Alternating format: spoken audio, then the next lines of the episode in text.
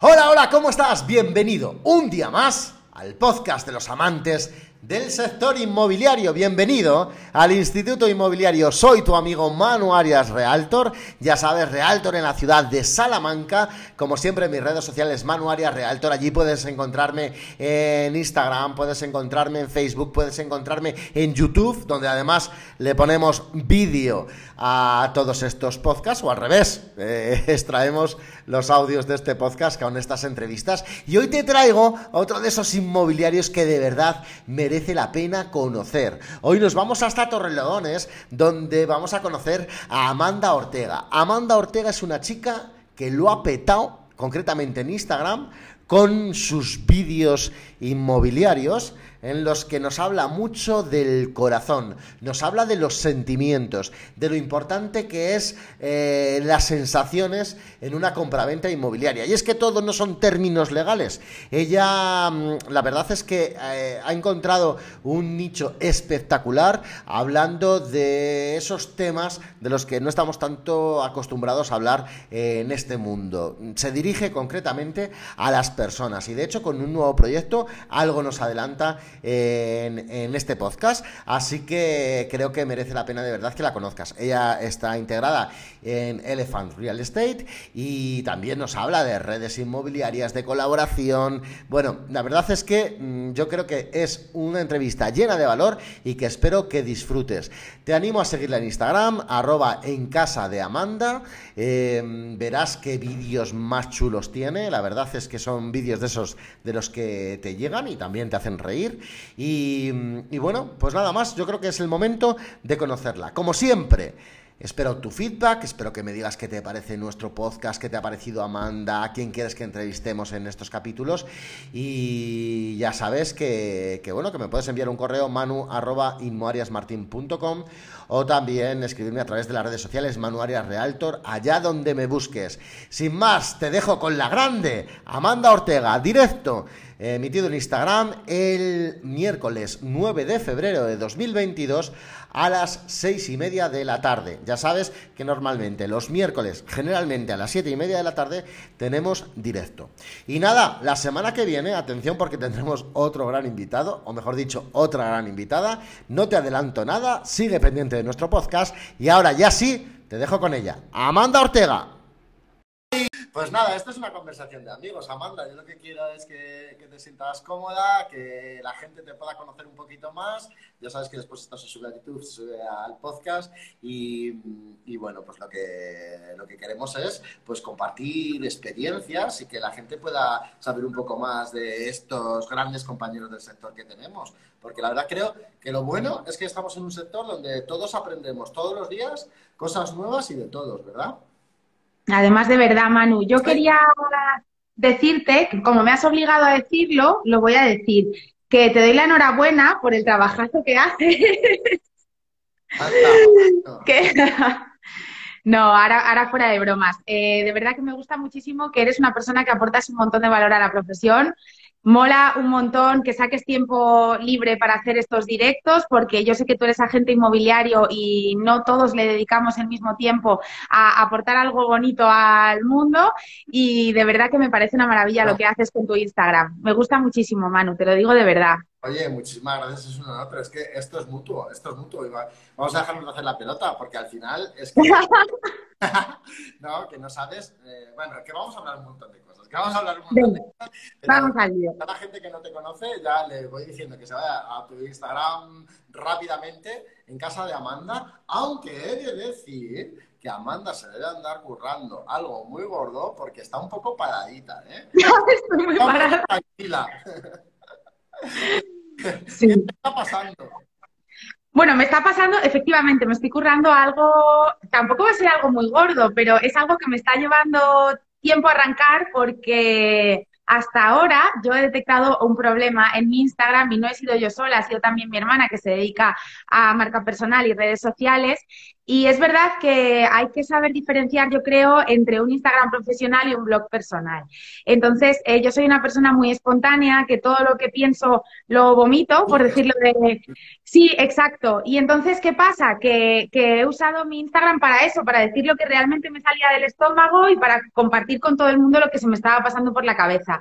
Pero creo que para crear más impacto tengo que tener una línea definida y la tengo, o sea, ahora mismo estoy precisamente trabajando en eso, voy a tener 3 líneas diferentes en mi Instagram, voy a lanzarme al mundo de los Reels, pero no me voy a poner a señalar cartelitos ni a hacer coreografías, los voy a utilizar para dar difusión a los comercios de mi pueblo y estoy trabajando muchísimo offline, estoy yendo a todos los comercios con los que empatizo de la zona donde yo vivo, que es Torrelodones y Hoyo de Manzanares, estoy hablando con ellos, me están ayudando un montón a sacar muchísimas ideas y al final lo que quiero hacer es utilizar mi Instagram un poco como altavoz de mi barrio al mundo. Y voy a reservar, por supuesto, mis jueves, yo creo que lo voy a seguir manteniendo. Mis jueves de me siento en mi sofá, esta es casa de Amanda y aquí Amanda va a hablar de lo que Amanda quiera, o sea, me refiero. Pero sí que me apetece muchísimo utilizar mi Insta como altavoz de mi barrio, porque vendo casas, pero también vivo en una zona que es como una gran casita.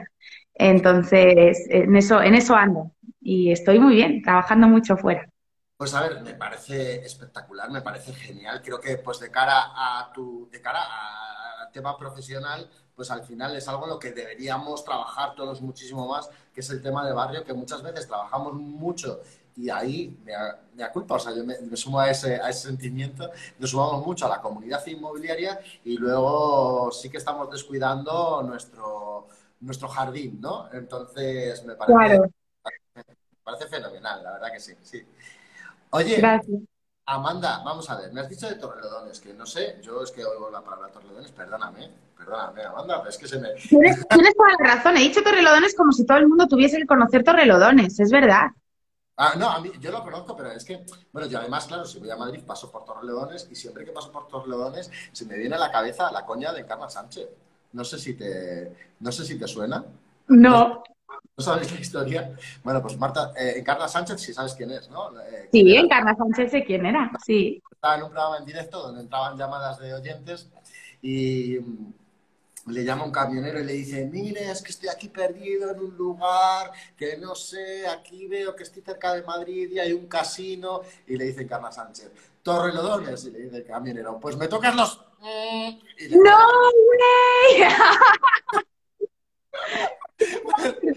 Siempre, eso es una broma mítica de la radio, pero es que lo gordo de esto es que el camionero vuelve a llamar al rato y dice, oye, mira que me he sentido fatal por cómo lo he hecho, por lo que he dicho, por no sé qué, bueno, no sé cómo es, y dice, no sé cómo la pregunta que le vuelve a hacer, dice, Encarna Sánchez, Torrelodones, y dice, pues me vuelves a tocar los...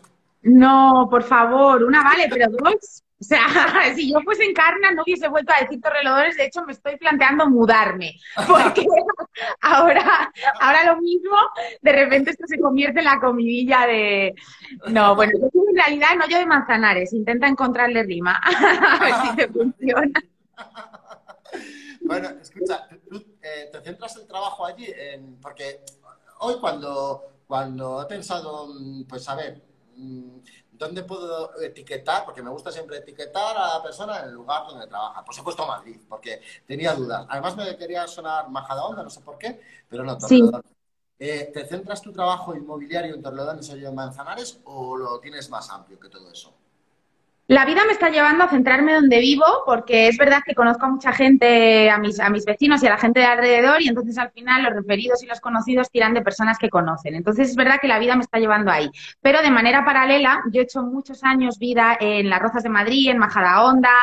tengo conocidos en prácticamente, pues en todos los sitios de Madrid, un poco desperdigados. Entonces, he vendido casas en todos sitios. La última te suena Majadahonda porque acabo de vender un dúplex ahí, que es un referido de otro dúplex que vendí en Majadahonda. O sea, creo que no estoy quizás tan posicionada geográficamente como demográficamente. Estoy posicionada...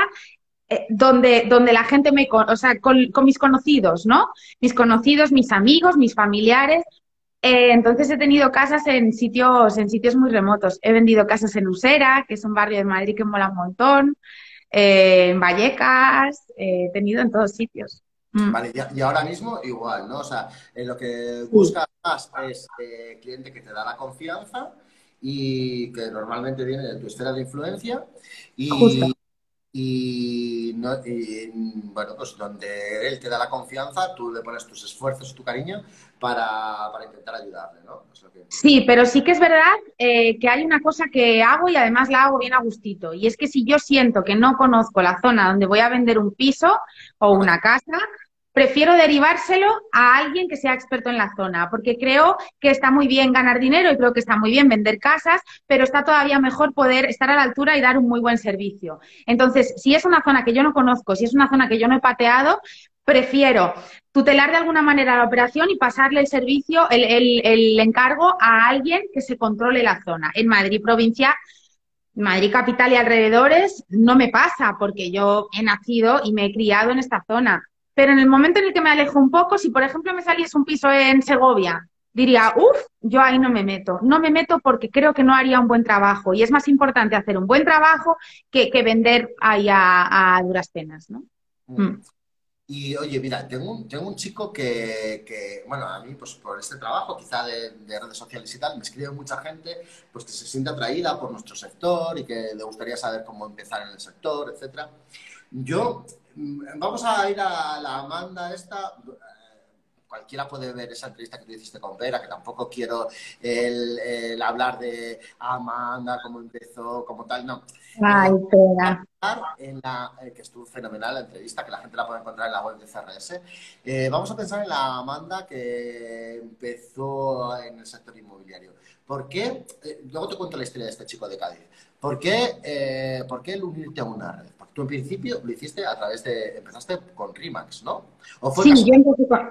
No, empecé con RE/MAX, pero es verdad que empecé con RE/MAX por casualidad. Empecé con RE/MAX porque yo tenía claro que quería vender casas. También tenía claro que yo no he venido a este mundo a ser empleada, me refiero. Yo necesito tener una buena gestión de mi tiempo, necesito tener... pues eso, tiempo libre. Yo tengo un niño pequeño, tengo obligaciones, entonces me gusta organizarme mi vida, a pesar de que es mucho más cansado, pero prefiero ser autónoma. Entonces, es verdad que yo no tenía ni idea de que en RE/MAX eran autónomos, como lo son tantas otras marcas, y coincidió que cuando yo decidí dedicarme al sector inmobiliario, ellos tenían publicada una oferta de empleo en InfoJobs y caí un poco de casualidad. Es verdad que caí en el sitio donde tenía que caer, porque al final el sistema de trabajo, bueno, empatizo más ahora mismo con Elephant Real Estate, que es donde estoy, pero no tengo nada que decir malo en contra de RE/MAX. Te forman muy bien, o sea, yo a la persona que va a empezar le diría que empezase en una marca potente, ¿no? Que al final sabes que vas a recibir una buena formación, que vas a tener buenas prácticas y que te van a enseñar a ser buen profesional. Y luego ya, a partir de ahí... ¿Te pasó por la cabeza el decir? Porque este chico de Cádiz me escribía y me decía que él que quiere empezar, y que no sabe si lo primero es cogerse una oficina o... Y yo le decía, no, yo creo que lo primero para ti, que no tienes formación, lo primero es apoyarte en una marca, ¿sabes?, que te va a dar la infraestructura, pues, de oficina, si la necesitas, pero también te va a dar la infraestructura mucho de formación, que es al principio lo que necesitas. Y luego tú ya, según vayas teniendo una esfera de influencia, unos contactos, etcétera, si el día de mañana quieres crear tu propio proyecto, pero ya con unas bases sólidas, pues ya tiras hacia ahí. Y le hablé de, precisamente en Cádiz, me decía que no había Keller Williams y le hablé pues que buscara RE/MAX o Elephant, que sí hay. Y además es que él concretamente me decía, oye, por favor, a Amanda exprímela un poquito más sobre el tema este de empezar en una red. Y digo, pues claro. ¿Cómo se llama? ¿Cómo se llama? Pues David Lasco. David. Que él luego ve los vídeos en YouTube. Vale, pues nada, a David. Esto va para David. Fórmate primero. A mí me parece fundamental que una persona esté formada. O sea, tú al final cuando tienes una oficina, aparte de captar inmuebles, captas agentes, ¿no? Porque si no tampoco tienes manera de crecer a lo bestia. Y yo personalmente creo que para poder llegar a ese punto tienes que tener el culo pelado de hacer cosas, ¿no? Entonces, lo bueno de trabajar en una marca como, por ejemplo, Elephant, es que al final tú eres autónomo Pero no incurres en los gastos que genera tener una oficina, pero es verdad que tienes libertad dentro de, bueno, pues dentro de una serie de premisas que tenemos como empresa para poder hacer marca dentro de la empresa. O sea, yo estoy haciendo marca dentro de la empresa. A mí la gente no me conoce, me conocen mucho por Elephant Real Estate, pero también me conocen por Hola a todos, soy Amanda. O sea, quiero decir, me dan vía libre siempre que hagas bien las cosas, ¿no? O sea, no aceptan piratas, pero sí que si eres un buen profesional, pues estás dentro. Y es fenomenal, porque no tienes los gastos que tienes en una office. Es que es genial. Oye, Amanda, escucha, estoy completamente de acuerdo contigo y creo que para empezar necesitas un soporte de ese tipo, o sea que es imposible. Total. O de ese tipo o empezar como asalariado en cualquier empresa inmobiliaria y aprender. Justo. Pero el camino de llegar a lo loco, que precisamente tú crees... Quizás, no sé si en Madrid tanto, pero ¿tú crees precisamente ahora que eso que has dicho de los piratas, crees precisamente que es la gente que mucha de ella es que se lanza al sector sin un soporte detrás y buscando eso de la oportunidad? ¿Crees que puede ser? ¿Que por eso se forman esos piratas? Porque no tienen formación, porque lo que están únicamente buscando es la oportunidad y porque tienen dinero para hacer una inversión. Ya no digo oficina, porque no hace falta que tengan oficina, sino directamente se meten y ven que es muy fácil, que es poner anuncios en Idealista y que ese es el trabajo del agente inmobiliario. ¿Crees que por eso hay tanto pirata en el sector? No sé qué recorrido tienen los piratas. O sea, no sé cuánto tiempo sobrevive un pirata, porque incluso a los buenos profesionales nos cuesta muchas veces dedicarnos a esto, ¿no? Entonces, creo que sí, que la gente tiene un mal concepto del agente inmobiliario y eso es una verdad. O sea, yo cuando iba a empezar a trabajar en esto, muchos de mis amigos me dijeron que, perdona... Pero luego, en cambio, hubo muchos que me dijeron, oh, Dios mío, te pega demasiado, ¿no? Entonces, hay gente que ha tenido malas experiencias con agentes inmobiliarios. Yo esto te lo puedo ilustrar con una anécdota. Bueno, espero que no me esté viendo, pero venga, allá vamos. El caso es que hace no mucho me llamó una conocida de un conocido y me dijo, oye, tía, me he quedado sin trabajo y he oído que tú vendes casas y como los agentes inmobiliarios ganan un montón de pasta y tal, pues quería preguntarte cómo empezar en esto. Mi respuesta fue, no empieces en esto. O sea, porque tú antes de ganar dinero tienes que invertir mucho dinero y es que si no inviertes dinero no vas a poder dar un buen servicio al cliente, te tienes que dejar... Yo me gasto un pastizal...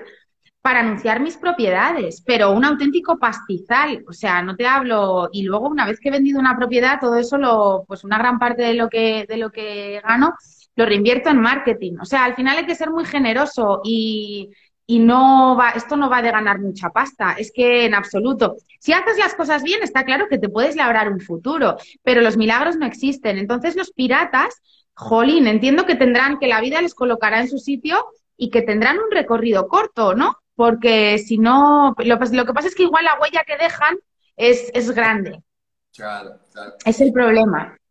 Yo creo ahí, fíjate, que creo que salen de ahí del oportunismo y saltan, y el problema es que siempre salen en estos momentos de mercado, ¿sabes? Donde la demanda está fuerte y al final, mira, yo conozco un inmobiliario que decía que, claro, que captar era lo fácil, que lo difícil es vender, porque captar es llamar a los anuncios de Idealista y decirle que si te molesta que te pongan ellos también el anuncio, ¿sabes? ¡Ay!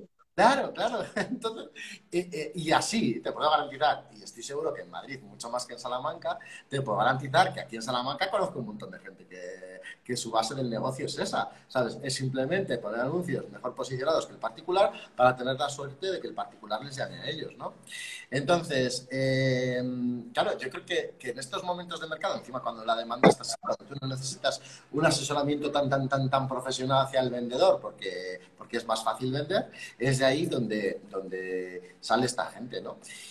Yo creo, ¿no? No sé, es un poco mi forma de verlo. Pues puede ser. Lo que pasa es que esta gente no...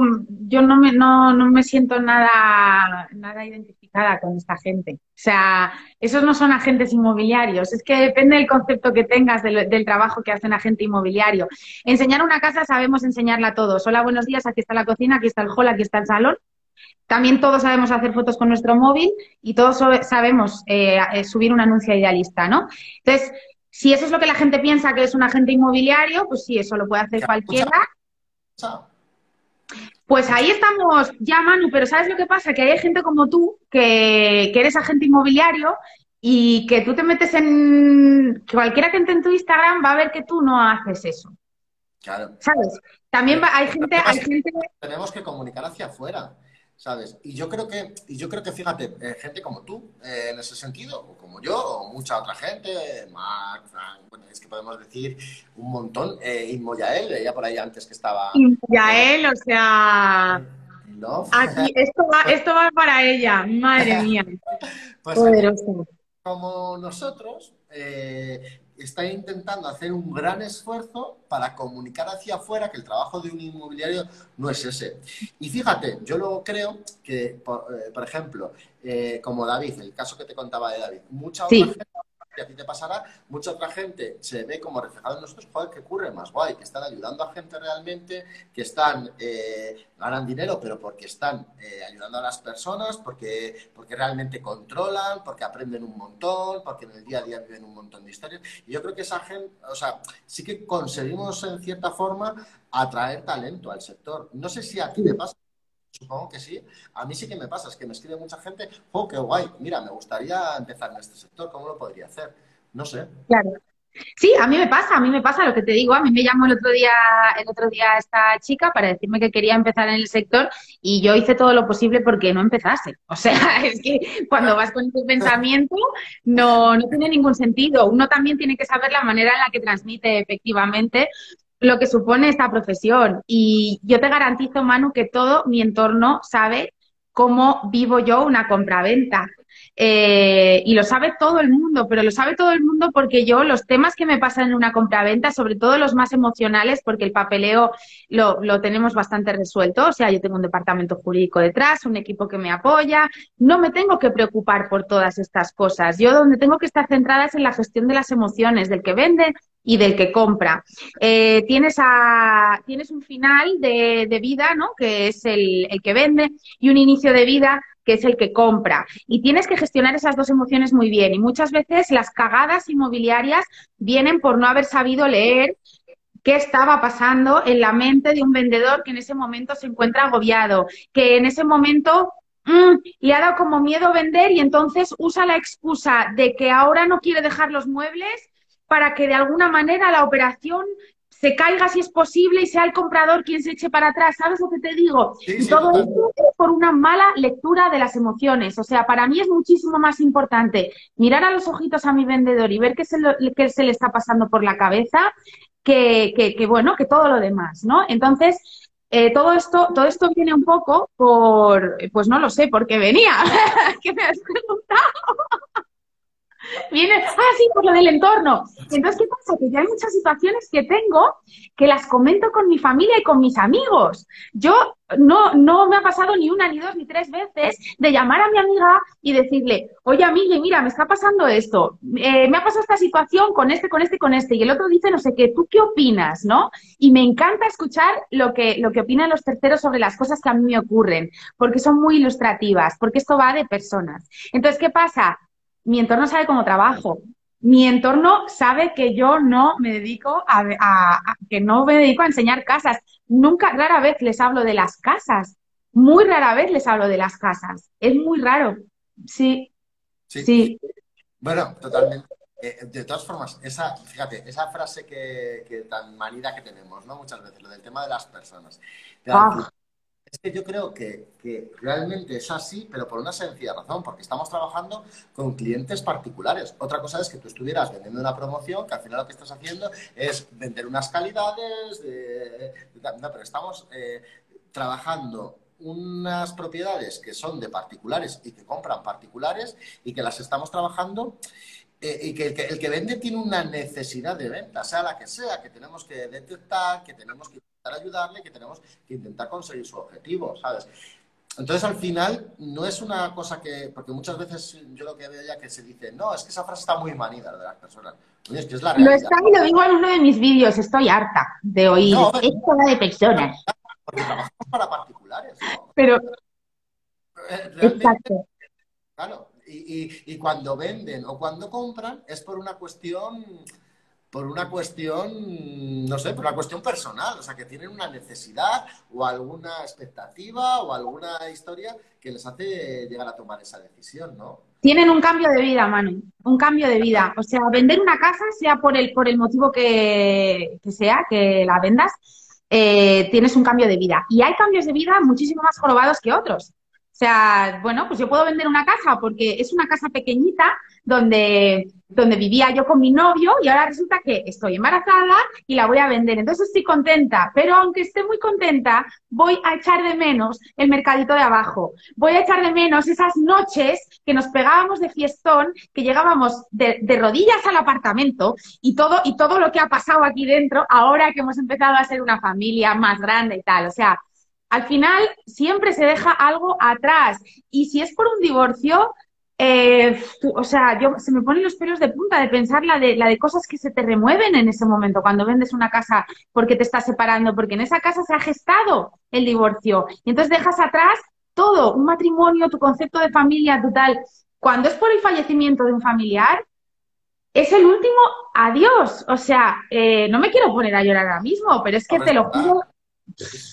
es tremendo, Manu. Entonces, hay que tener mucho cuidado, hay que tratar a las personas como lo que son, efectivamente, que en ese momento son un manojo de emociones, y respetar mucho que aunque el vendedor esté muy cabreado porque está vendiendo su casa, pues, por ejemplo, pues porque no, ahora mismo no puede pagarla, ¿no? Entonces la vende y la vende cabreado.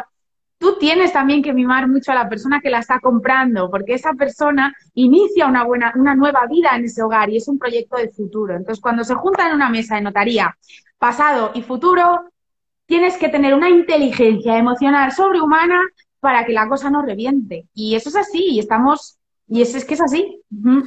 ¿Y no te da a ti la sensación que yo cada vez lo analizo un poco más, que siempre en una compraventa, fíjate que parece que el que está intentando vender siempre es el vendedor, ¿no? El que está interesado en vender y tiene intereses en la venta, etcétera, etcétera. ¿Y no te pasa que luego llega el día de notaría y lo que ves es tristeza en la cara del vendedor e ilusión en la cara de los compradores? Me da mucha pena, sí.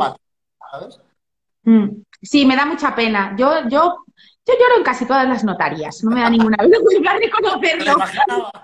Hombre, pero porque de verdad, o sea, cuando tú llevas a lo mejor un mes, 2 meses trabajando con esa persona, que si encima conocías de antes ya es algo tremendo, sí, es que el momento de la entrega de llaves, el momento en el que firman unos jubilados que venden su casa, donde han criado a sus hijos y se están desprendiendo de todo lo que ha supuesto eso... es una pena, a mí me da mucha pena, por mucho que ellos tengan proyectos de futuro y tal, sí, siempre hay una persona que está triste y una persona que está contenta, sí, es así. La verdad es que es verdad. Pero lo curioso es que es la parte vendedora, ¿no? Que es la que parece que lleva tiempo el proceso de la venta, etcétera, etcétera. Y cuando realmente se culmina ese proceso es cuando tienen esa adversión a la pérdida, mientras que la parte compradora está contenta, ilusionada para empezar una nueva vida, que también lo va a ser para la parte vendedora, pero tienen esa adversión a la pérdida en el último momento, ¿no? En el momento de firmar esa... Sí. Yo tengo mucho cuidado, Manu, con la semana o 10 días después de vender una casa. Llamo normalmente a los vendedores para ver cómo se encuentran. Oye, ¿cómo estáis? O incluso les saco el tema para ver si de alguna manera lo escupen, ¿no? Digo, acabo de pasar por delante de la casa, digo, me ha dado una cosita pasar por delante porque tú fíjate, se me ha revuelto ahí y entonces ya te dicen... Joder, pues es que yo estoy igual, con las ganas que teníamos de vender y fíjate que ahora paso por delante y se me caen mal los pies, qué pena me ha dado pasar, es una sensación rarísima y ya dices, bueno, venga, échamelo todo, ¿sabes? ¡Sácalo!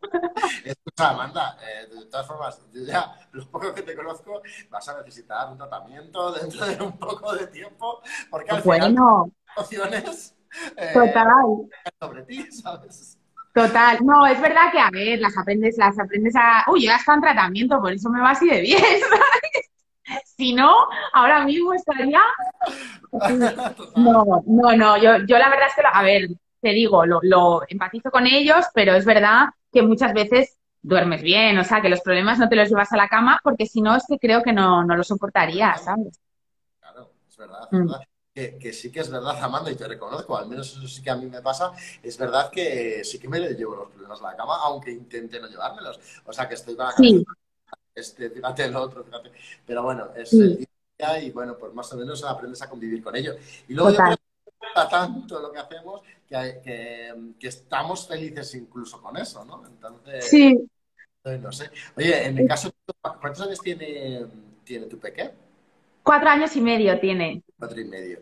¿Cómo consigues conciliar todo? ¿Cómo consigues conciliar tu trabajo de agente inmobiliario independiente con tu peque? ¿Cómo lo haces? Cuéntame. Pues, bueno, ayuda infinita de mi madre, porque, por ejemplo... ¿La tienes cerquita? La tengo cerca, eso es una suerte. Sí, vivo a unos 20 minutos de ella... Hoy nos hemos intercambiado los papeles. Hoy mi madre está en casa de Amanda y yo estoy en su casa porque está con mi hijo cuidándole esta tarde. Me apaño fenomenal, pero precisamente porque soy agente inmobiliario independiente. Yo no podría tener un trabajo de 9 de la mañana a 6 de la tarde porque tiro mucho del carro yo sola y no podría. Sencillamente no podría vivir de esa manera. Yo, bueno, pues no podría recoger a mi hijo en el cole, no podría hacer un montón de cosas que a día de hoy hago. Me organizo fenomenal, pero también porque la tengo muy al quite. Es que soy muy afortunada de tener a mi madre cerca. Total, ¿qué sería muchas veces de nosotros sin tener? O sea, es casi imposible hoy en día criar niños sin tener a los abuelos cerca. O sea, es que aún está la sociedad, ¿no? El precio de la vivienda, todo. Al final es muy difícil que en un matrimonio una de las dos partes no trabaje o trabaje menos. Y gracias a tener a la familia cerca. La verdad que sí que nos ayudan. Me llama mucho la atención. Yo tengo 2 niñas y me las he visto. No sé, y me llama mucho la atención. Cuando voy al cole, lo que hay a buscarlas es abuelos. O sea, no ves a... ¿Verdad? No conoces a los padres. Y bueno, es totalmente una suerte. Esta conciliación hoy en día es casi imposible de gestionar. O sea, es muy complicado. Los papás cerca, sí, es verdad. Sí. Oye, por cierto, hablando del tema de emociones, que antes me estabas casi contando una historia de una casa a la hora de venderla. Yo no sé si has visto esos cuentos de Elena Rodríguez Tato. No. ¿Ah? Vale, pues te recomiendo que visites la web de Vergara Luxury Real Estate, ¿vale? Porque es una de las ideas de marketing del último Emocionate, que llegaron a la final de los premios. ¿Sí? Y precisamente es una idea preciosa que me encanta, que es que de cada casa cuentan como en un cuento la historia de esa casa, ¿sabes? Y los vídeos de promoción de las propiedades no son tan técnicos, salón de no sé cuántos, es en un cuento la historia de la casa que venden. Te recomiendo que lo mires, sí, porque es una pasada. Y porque no lo he conocido antes. Sí, qué guay, sí. A ver, pues mira, Manu, qué guay. Sí, te recomiendo que lo mires porque es muy bonito y la verdad es que dices, claro, es que al final, mira, yo vendí una casa que la vendedora tenía una librería infantil, ¿sabes? Y cada vez que íbamos a una visita, ella estaba muy acostumbrada como a contar las historias de los cuentos que vendía, ¿sabes? Y cada vez que ella, vamos, era imposible gestionar las visitas, ella tenía que estar en la visita y tenía que contarle las alegrías que había, bueno... Y la dejaba, porque era precioso. O sea, los compradores querían sentir su vida, ¿sabes? Qué bonito, qué bonito. Estaba como un cuento, cómo se habían criado sus hijos, los 3 que habían vivido allí y tal. Y me encantaba. Y es un poco, cuando he visto lo de Elena Rodríguez Tato, me ha venido a la cabeza. O sea, es decir, es que es como la casa que vendí de Ana, que cada visita recibía un cuento de la historia que habían vivido allí, ¿sabes? Y... Eso es muy bonito. Es importante que los compradores conozcan cosas de los vendedores y que los vendedores conozcan cosas de los compradores. Yo les hablo a los unos de los otros y a los otros de los unos. Es muy importante. Me gusta ponerles, foco del vendedor, o sea, Y me gusta la naturalidad, ¿eh? O sea, que si hay que reunirse por alguna, que nos reunamos tranquilamente. Me gusta que se conozcan, que hablen, que discutan lo que tengan que discutir. Me gusta mucho y al final que sepan, pues eso. Por ejemplo, cuando yo hablo con unos vendedores para presentarles una oferta, me gusta enseñarles el perfil del comprador, ¿no? Esto además es...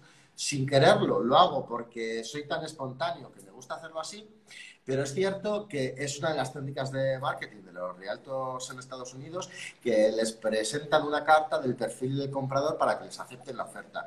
Y es cierto, al final tú lo que tiene que muchas veces ver el vendedor es que, por ejemplo, el comprador no es alguien que está buscando especular o sacar un precio chollo de su casa. Claro. Una parejita joven que llegan a ese importe, que por mucho más...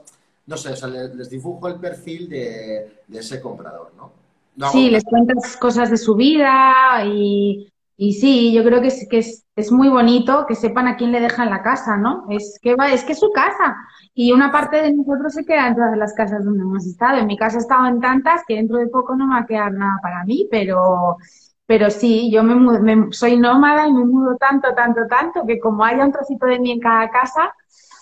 Ya veremos, Manu, ya veremos. Bueno, tu casa, la casa de Amanda, que esa no era donde estabas ahora, la casa de Amanda ya es famosa en Instagram.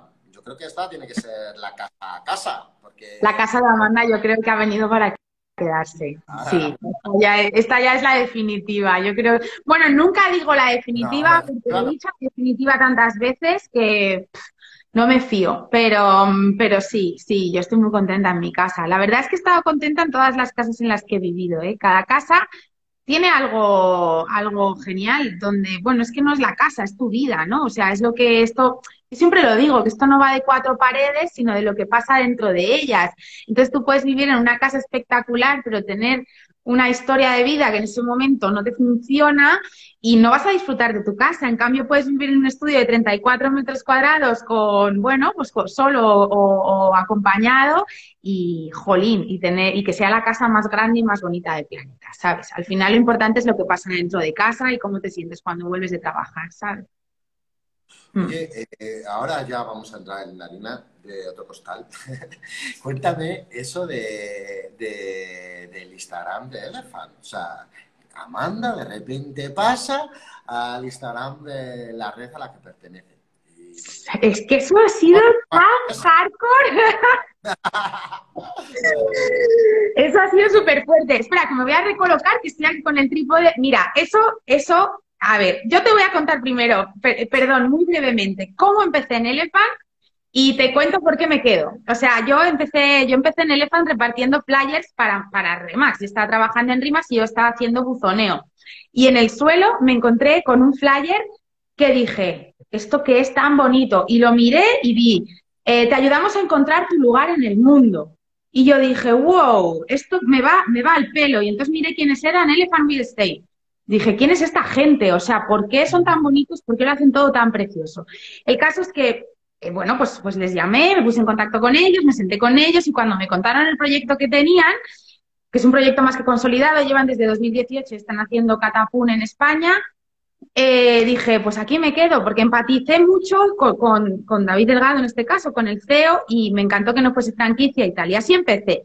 Y al poco de empezar con ellos, que llevo poco, desde este verano, un poquito más tarde, me llama David a su despacho.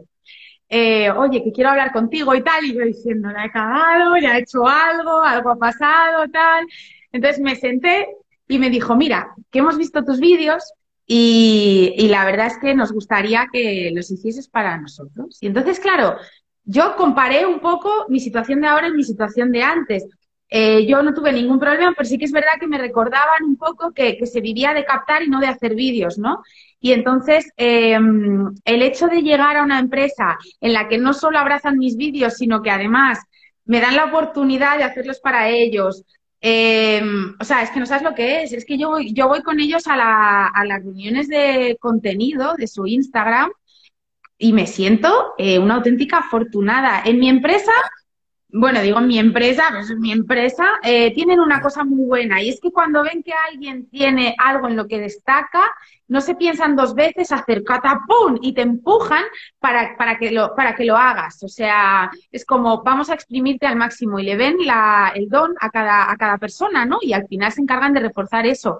Y así ha sido, o sea, así ha sido. David es un visionario que tiene las cosas súper claras, el equipo de marketing es una auténtica gozada, y ahí estamos trabajando mano a mano. Y yo no me lo podía ni creer. Mi madre me dijo, mira, qué fuerte, ¿sabes? Todo el mundo orgullosísimo.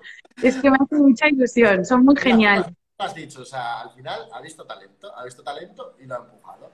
Entonces... Y lo hacen con todo el mundo, ¿eh? Cuando ven talento en alguien, hacen... ¡pum! Y te dan el empujón que necesitas para seguir moviéndote. Sí. Está la clave de su expansión, está claro. Oye, exacto. Yo te tengo que confesar, además muy mal, fíjate en mi trabajo de documentación, te tengo que confesar que conozco muy poco de Elephant. Puede ser porque, pues no sé por qué, pero conozco muy poquito de Elephant. No sé si nos quieres contar, porque, y sobre todo, mira, por ejemplo, ahora hablando del tema de David, que me pedía que te sacara información,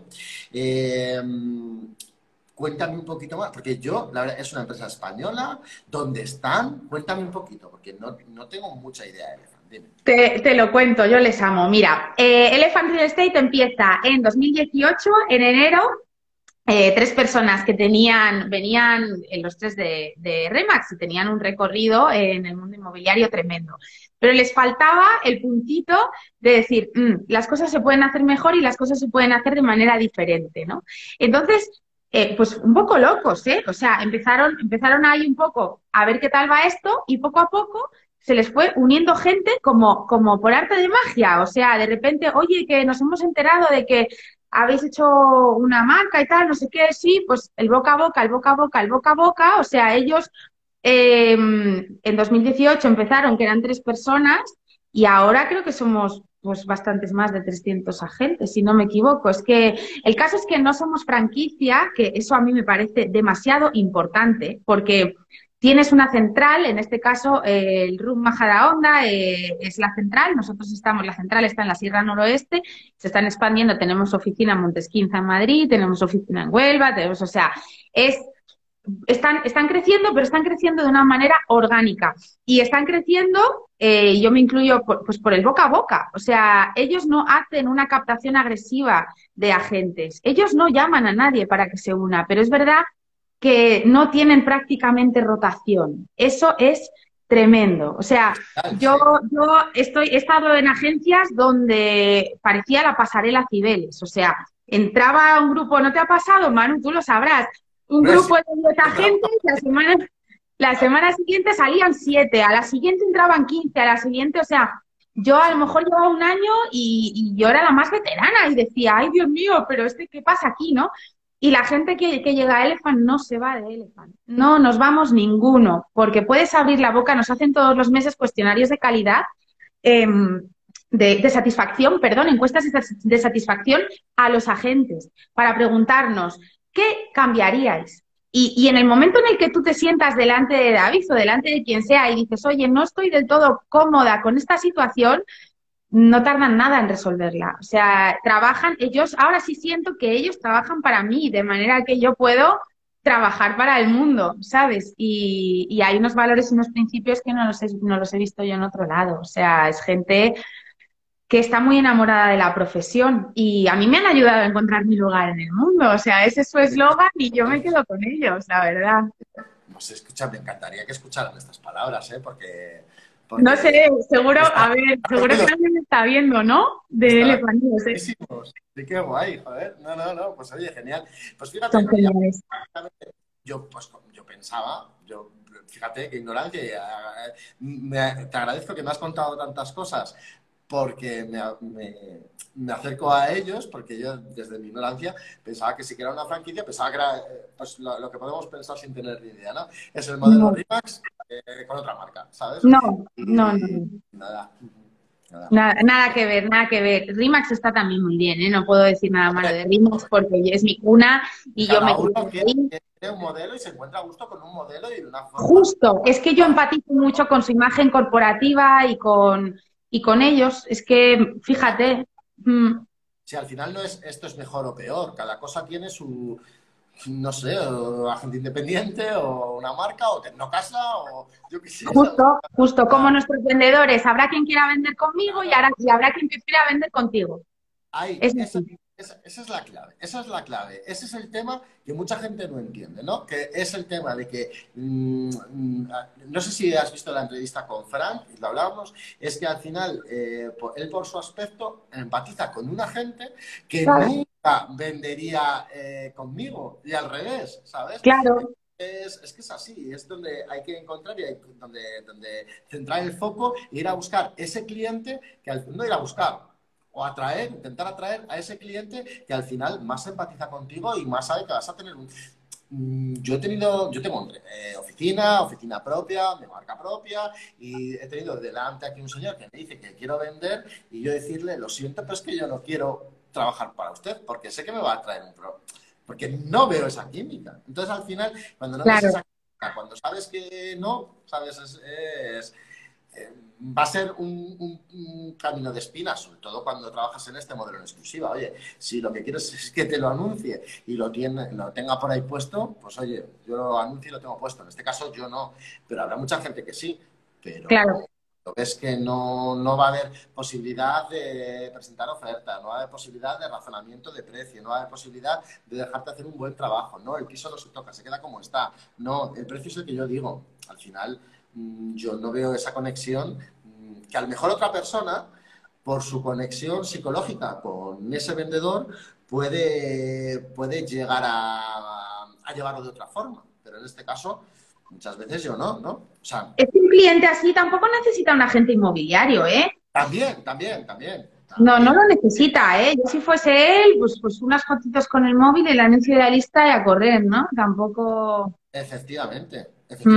O lo necesita, pero que realmente empatice tanto con él que le haga razonar, que consiga hacerle razonar porque con esos razonamientos está equivocado, ¿sabes? Simplemente por él, no es ya por la gente, ya por él mismo. Porque al final esa es la clave. Mira, esta mañana estaba escuchando una entrevista a Lola González de Rocío, que por cierto... Hemos coincidido hoy en el directo, que mira que me fastidia coincidir con Rocío. Pero bueno, ¿conoces a Rocío? Rocío González. Sí, es maravillosa, claro. Pues escuchaba una entrevista en su podcast, que se llama Hablemos de, lo voy a decir aquí, a Lola González, una inmobiliaria de Santander. Y estaba hablando precisamente del tema de la colaboración. Y ella comentaba, porque, bueno, te voy a preguntar primero, ¿qué opinas tú de la colaboración inmobiliaria? Yo no podría vivir sin la colaboración. Yo considero que es imprescindible. Yo colaboro, Elephant colabora, o sea, de hecho somos muy conocidos en Madrid porque saben que levantando el teléfono estamos todos dispuestísimos a compartir el 50% de nuestros honorarios.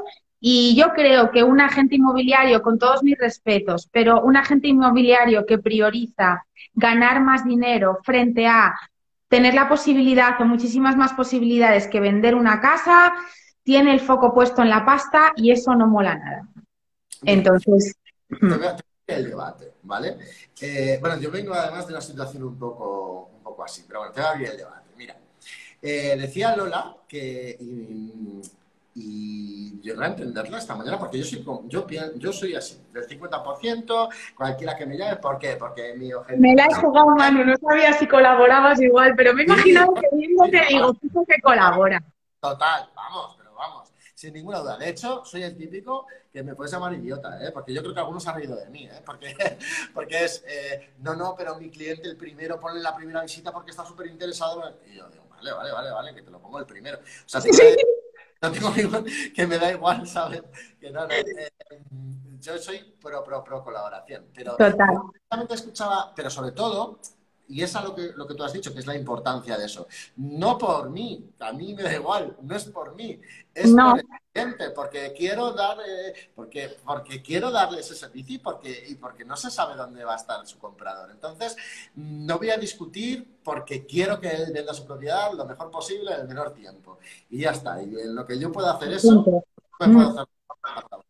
Bueno, y decía Lola, y yo llegué a entenderla en esa entrevista, decía, claro, es que no es lo mismo que yo tenga una infraestructura de una oficina con tantos agentes, con no sé qué, con no sé cuál, que yo tengo fotografía profesional, que tengo un montón de servicios en exclusiva y tal, y claro, yo lo que me encuentro es que cuando tengo un buen posicionamiento en Internet, tengo mucha inversión, yo lo que me encuentro es que cuando la gente quiere colaborar, que yo le pague el 50%, pero luego cuando yo, el tema es que ellos cogen propiedades que están, claro, bien de precio, en exclusiva, que la gestionen ellos, que dedican muchísimo tiempo a la captación y que no ven justo por sus agentes el hecho de que al final la comisión de compartición sea la misma, del 50%. Y realmente sí que la llegué a entender. ¿Sabes? Yo creo que al final es un pacto entre profesionales y que depende de ese pacto económico, como pueda ser, efectivamente sí, mirando a tu vendedor y pensando que debes hacer razonar a ese profesional que la inversión que tú has tenido que hacer de tiempo y de dinero a esa propiedad no es la misma de la que él tiene que hacer a ese comprador. Yo no sé qué opinas sobre esto. Como, no sé. No te quiero polemizar, ¿eh? Pero simplemente... No, en absoluto, en absoluto. A ver, puedo estar de acuerdo con ella, ¿eh? Es verdad que muchas veces, si lo que tú dices, te gastas un dineral en hacer una muy buena comercialización, haces tu vídeo, haces tu tour virtual, haces tus fotos profesionales, haces una batida de flyers, haces muchas cosas que salen, lógicamente, de los honorarios de la venta de esa casa. Compartir el 50%... Bueno, pues puede, al final, yo lo que haría pues sería fijarme en mi casa, ¿no? En casa dices, ay, me cago en la leche, qué asquerosa, que es que esta señora hace fotos con el móvil y yo me le curra un montón y ahora le tengo que dar el 50% de los honorarios. Pero en el momento en el que te vuelves a poner el lanyard de agente inmobiliario, dices, tío, al final es no perder el foco. O sea, puedes cocer, puede picar, te puede molestar un montón, pero a quien realmente le estás haciendo un favor no es a esa persona con la que estás compartiendo honorarios, sino a tu vendedor. Y entonces, teniendo eso en mente, no lo voy a coger, ¿eh? No sé quién es, en casa de mamá, no sé quién es. Pues teniendo eso en mente, al final es eso, o sea, estás trabajando para el vendedor. Y tu vendedor va a ver muy bien, además, que tú compartas honorarios con otra agencia. Y el día de mañana te va a recomendar porque dirá, mira, no te lo vas a creer, pero Amanda no, pues hizo una operación compartida o se repartió la comisión, como diría un vendedor, ¿no? Se repartió la comisión con la agencia no sé qué. O sea, que si quieres, dáselo a Amanda, que Amanda es muy generosa, ¿sabes? Y nada, da igual, esas cosas pican, pero ando yo caliente, díaselo a la gente. Yo trabajo para el vendedor y quien mejor parada va a salir de toda esta historia es la persona que vende, ¿sabes? Totalmente. Mira, ese aplauso que te dan por ahí, te lo doy yo también. O sea que yo también... ¡Ay, son mis compis! ¡Qué vergüenza! Me están viendo. Yo bueno. Opino como tú, que al final, sabiendo que el vendedor va a saber que has hecho un buen servicio, que has dado todo y sí, pero que no has cerrado las puertas a nadie para que él consiga su objetivo, pues al final... Mira, puedo aprovechar, ¿sabes? Las que me han dado el aplauso, que son Maru y Pilar, son un equipo de Elephant, voy a aprovechar y te cuento una anécdota. Captan un piso, no en precio, lo siguiente, en Majadahonda, un piso que ellas hubiesen vendido... ¿Qué te digo? 3, 4, 5, muy poco tiempo después de publicar, ¿vale? Ellas captan esta vivienda y antes de publicar la vivienda nos avisaron a todos los agentes de Elephant, o sea, a todos los que estábamos por la oficina, que habíamos tenido propiedades en Majadahonda y tal, antes de publicarla en Idealista. Y me mandaron un WhatsApp y me dijeron, vamos a sacar a la venta dentro de unos días esta casa, pero dinos si tienes algún cliente para meterlo antes. O sea, esto es Elephant. ¿Y sabes qué es lo curioso? Que hay una oferta en la mesa de un cliente mío en su propiedad, primera visita. Y la primera visita era un cliente mío. O sea, hablando de colaboración, ellas aplauden. ¿Por qué? Porque son el vivo ejemplo de la colaboración. Me llamaron antes de publicar la vivienda, por si yo tenía a alguien. O sea, es que de verdad, es lo más. Pues sí, pues yo opino ahí igual que tú, pero yo vengo de una experiencia contraria porque yo sí abro mi corazón, siempre lo digo, además me llama cualquier compañero, es sí, sí, por supuesto, lo que quieras, cuando quieras, lo que necesites. Y fíjate, ¿y sabes lo que me fastidia encima? Que viene de un alto cargo del Colegio de APIs de Salamanca y poniendo excusas para no mostrarme la propiedad. No, es que estoy fuera, es que no puedo, es que la tengo medio vendida, es que no sé qué, es que no sé cuál. Y al final le digo, mira, le tengo que decir a mi comprador, llámalo tú, si quieres este piso, llámalo. Y al final mi comprador lo ha comprado. Lo peor de todo esto es que encima es una propiedad muy barata, de 44.000 euros. Me manda el contrato de arras el comprador mío para que lo supervise y siendo un alto cargo del Colegio de APIs de Salamanca, pone en el contrato de arras que, bueno, que sus honorarios son del 3% masiva de 44.000 euros. Y segunda parte, le digo que solicite la nota simple y está sin registrar la herencia. Y dices, joder, ¿sabes? O sea, que dices, madre mía, lo que hay por ahí. Así que, bueno, la verdad que me parece una pena. Me alegro por mis compradores, que evidentemente yo no les iba a dejar que perdieran la propiedad si les interesaba, ¿sabes? Y por lo menos estás tú para salvarles también la... Mira, no te les dije que pidiesen nota simple, ¿sabes? Y otra, que el contrato de arras les colaba sin consultar, que sé que en Madrid sé que en Madrid es más habitual el tema de los gastos por la parte compradora, o es la costumbre, mientras que aquí... Con ley y les colaban los gastos. Digo, venga, hombre, ¿sabes? Sí, o sea, mal. Pero qué feo, bueno, qué feo todo. Día a día nuestro, pero me molesta no por eso, me molesta porque, hombre, porque, joder, yo creo que hay ciertos puestos que tienen que dar ejemplo, ¿sabes? Pero bueno, si queremos una profesión profesional, en la que realmente miremos por vendedores. Yo en este caso, fíjate, si he mirado por los compradores, le he dicho, toma el teléfono, llámalo, porque a mí, estando yo por medio, estoy viendo que no nos lo va a enseñar, ¿sabes? Pues qué pena, porque luego al final es eso, de ahí viene la fama, ¿eh? De ahí viene la fama. Sí. Así que, bueno, oye, que no hemos hablado de Instagram, aunque sí que, tío, podríamos estar hablando ahí un montón. ¿Qué más da? Vamos a hablar de lo que sea. Madre mía, que ha sido un orgullo y un placer, que yo animo a la gente, bueno, yo creo que también es que el tema de los vídeos tuyos es una pasada, currados, preciosos, a mí me pone cada uno de los que veo. Fíjate, creo que tienes un don, el otro día lo hablaba con Mark, tienes un don que consigues emocionar, o sea, que consigues crear comunidad con respecto a ti porque consigues llegar, ¿sabes? Y eso no lo pierdas nunca, es porque... Gracias. ¿Sí? No, y eso no es algo que se practique, no es algo que podamos conseguir por mucho que queramos, es algo que eres tú, entonces... ¡Ay, me voy a emocionar yo! ¡Anda, bueno! Lo digo de corazón, lo pienso de verdad. Gracias, de verdad. Y eso es tu talento... David, que hablabas antes de David, hace súper bien en explotarlo y creo que con eso vas a llegar donde tú quieras, Amanda. Eso es genial porque es uno mismo, está ahí. Entonces... Pues muchas gracias, Manu. Hay que hacer las cosas a gustito, hay que ser muy feliz cuando uno trabaja y saber por qué trabaja y bueno, ya veremos si el día de mañana se me dan malas cosas, pues me dedicaré a otra cosa, pero de momento ya te digo, desde 2019 no me puedo preocupar. No va a llegar, Amanda, no va a llegar, no te preocupes. Y escucha, y ya sabes, que somos una tribu y que ponemos la red por debajo. Y es verdad. Pues que nadie caiga, así que nada, que la gente que merece la pena no se la puede dejar caer. Así Manu, mamajo, tenía muchas ganas de verdad, en serio, qué guay.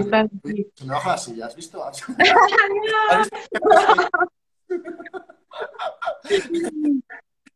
Pues, qué bien. Igualmente, yo también tenía muchas ganas de charlar contigo, de hablar de estas cosas que a lo mejor no se te conocen tanto, ¿sabes? Y... Es verdad, ¿eh? Es verdad, es que la gente me pregunta mucho por Instagram y tal, pero... Bueno, pero la gente me pregunta mucho, pero si solo me he entrevistado, se me está empezando a subir a la cabeza.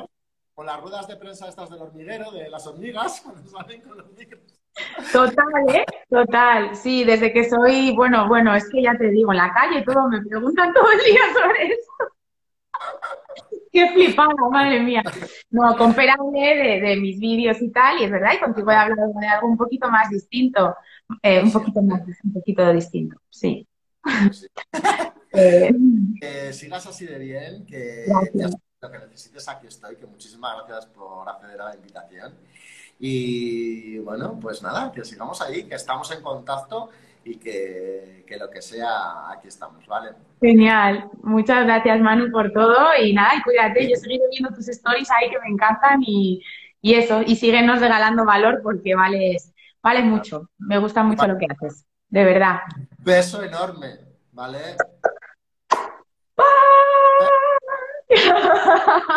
Adiós. Chao. Gracias a todos por estar, gracias. Gracias, mil gracias. Bueno, ¿qué te decía? A que te ha encantado Amanda, una chica de verdad que merece la pena conocer en este sector. Si tú te encuentras en un proceso de compra o venta inmobiliaria en la Comunidad de Madrid, yo no dudaría en llamar a Amanda y ver qué servicios me puede ofrecer, por supuesto. Sin más, te dejo, como siempre, ya lo sabes, síguenos en nuestras redes sociales, Amanda, en Casa de Amanda, en Instagram. A mí, Manu Arias Realtor, me puedes encontrar en YouTube, en Instagram, en Facebook y en todos los sitios, en LinkedIn también, y etcétera, etcétera. Oye, sin más, nos vemos la semana que viene. Gracias por escuchar este podcast hasta el final y, como siempre, me encantará que me digas qué te ha parecido y qué es lo que mejorarías también de nuestro podcast. Un fuerte abrazo. Chao, chao.